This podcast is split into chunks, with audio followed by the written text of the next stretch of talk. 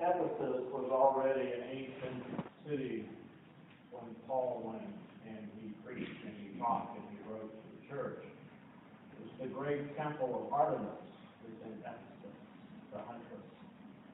And Augustus, in about 27 years before Jesus was born, had made that the kind of the capital of Asia Minor. This was an important city. People knew what they knew, and Paul was trying to bring them into unity in the idea of Christ rather than Artemis or the emperor. And all are considered one. All are brought together in unity in one spirit and one body. We're all part of the ligaments that hold us together. And this is due to the gifts of God. And so let me ask you a quick question. How many of you think you are gifted? All right, I got some hands. Most of us don't want to put our hands up. And the reason for that is we confuse the idea of gifts and talents. And if I say I'm talented, that means I'm more talented than you. And that sounds arrogant, and it probably is.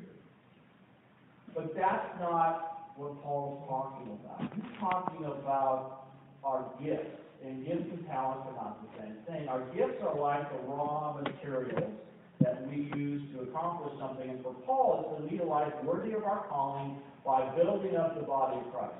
Our gifts are always utilitarian. They are for a purpose. They are to build up and not tear down. They are not ends in themselves. You've heard of the fruit of the Spirit? The fruit of the Spirit is love and joy and peace and faithfulness and forbearance and all these things. These are ends in themselves. These are all things we should all have. These are good in and of themselves.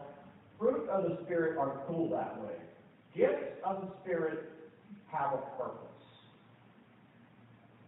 Think about your upbringing. What gifts do you have by virtue of how you grew up? We have people in our community who are gifted because they grew up in an absolute hellhole. They know what it is like to live and want. That is a gift. We have people who have been gifted with extreme affluence, and they also know what it's like to have abundance. And that giftedness is only a giftedness when you actually give from your abundance. Somebody who has never experienced any problem in their life generally can't help somebody who's in problems. Unless you have walked a road where life is hard, and then somebody comes up and says, you know, my life is hard. Well, I can't believe that. The giftedness that we have is based upon the raw materials of our lives. And let me get at it this way. If Jesus was to describe you, if Jesus were to say, who was June Bud? What were you when you grew up? What made June Bud June Bud? What makes June Bud today? What are Denise Gass's hopes and dreams and aspirations?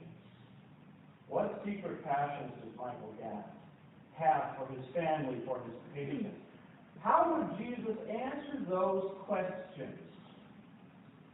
When answering those questions, you get a sense of the giftedness of the raw material of your lives. And then we are all unique and we're all like snowflakes. Bo and Brett are really cool guys, but they're not exactly the same. Have you ever had a disagreement? I heard there was once a time. Our gifts are different, but the one who gifted us is the same. And they're all for the same purpose. And gifts, our gifts are also based upon time and opportunity. There are a lot of people who know more about the Greek New Testament than I do. There are a lot of people who know more about Ephesus than I do. There are people who could communicate this sermon better than I can, but guess what? They ain't here. They're not here. The part of the gift that I bring is the fact that I'm here. There are some of you who think, I'm not as good a daughter, I'm not as good a son, I'm not as good a mother as I'd like to be. I don't have the talent of some other people. You ever thought that? Guess what? You're here and they're not. You are the mother you are based upon your ability and the opportunities that you have. You are the spouse that you have. You are the partner in life that you have. You are the leader that you are, and you have an opportunity. You might think, you know what? Donald Trump could do better. if he didn't pick on Megyn Kelly. You know, if he wants to get in with women, maybe insulting them isn't the best way forward. Now, you could have really, really good ideas on how to help Donald. But if you don't know him and he won't take your call, it doesn't make any difference. Gifts have to do with what we can in fact do. We are gifted to do what we can do. And when we all play our part, and we don't get locked up into the challenge like, well, you know, I'm not as good at this as so-and-so.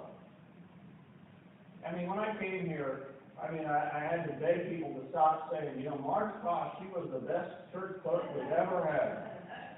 I mean, I heard stories about how fantastic, you know, she was as a church clerk, and I'm sure she was the most awesome church clerk in history. But I would never want to take that job after hearing those comments. It was like, you are gonna fall short. But she's not doing it anymore. She did it for how long did she, Marge Koss, church clerk? Twelve, fifteen years. Long time. She said, I'm. It's time for someone else who has the gift right now, right here, and it's up to us to say, thank you for Ann Polkinghorn, who stepped up and is now doing it. I mean, Ethel had a spreadsheet that was four, Ethel was a banker. You know, she had four columns, these are the old ones, double checks. You remember the old, every time you did something, it was a check once and you came back and, like, nobody does it this way anymore. But Ethel had a talent for that, that you actually don't have to have to be treasurer. Your gift for treasurer could be very different. God gives the gifts in every church that the church needs to do its work. Amen to that. Amen. We can do what it takes to be the body of Christ if together we acknowledge that we are gifted. We may not have the talents we want, we may actually have gifts we don't want.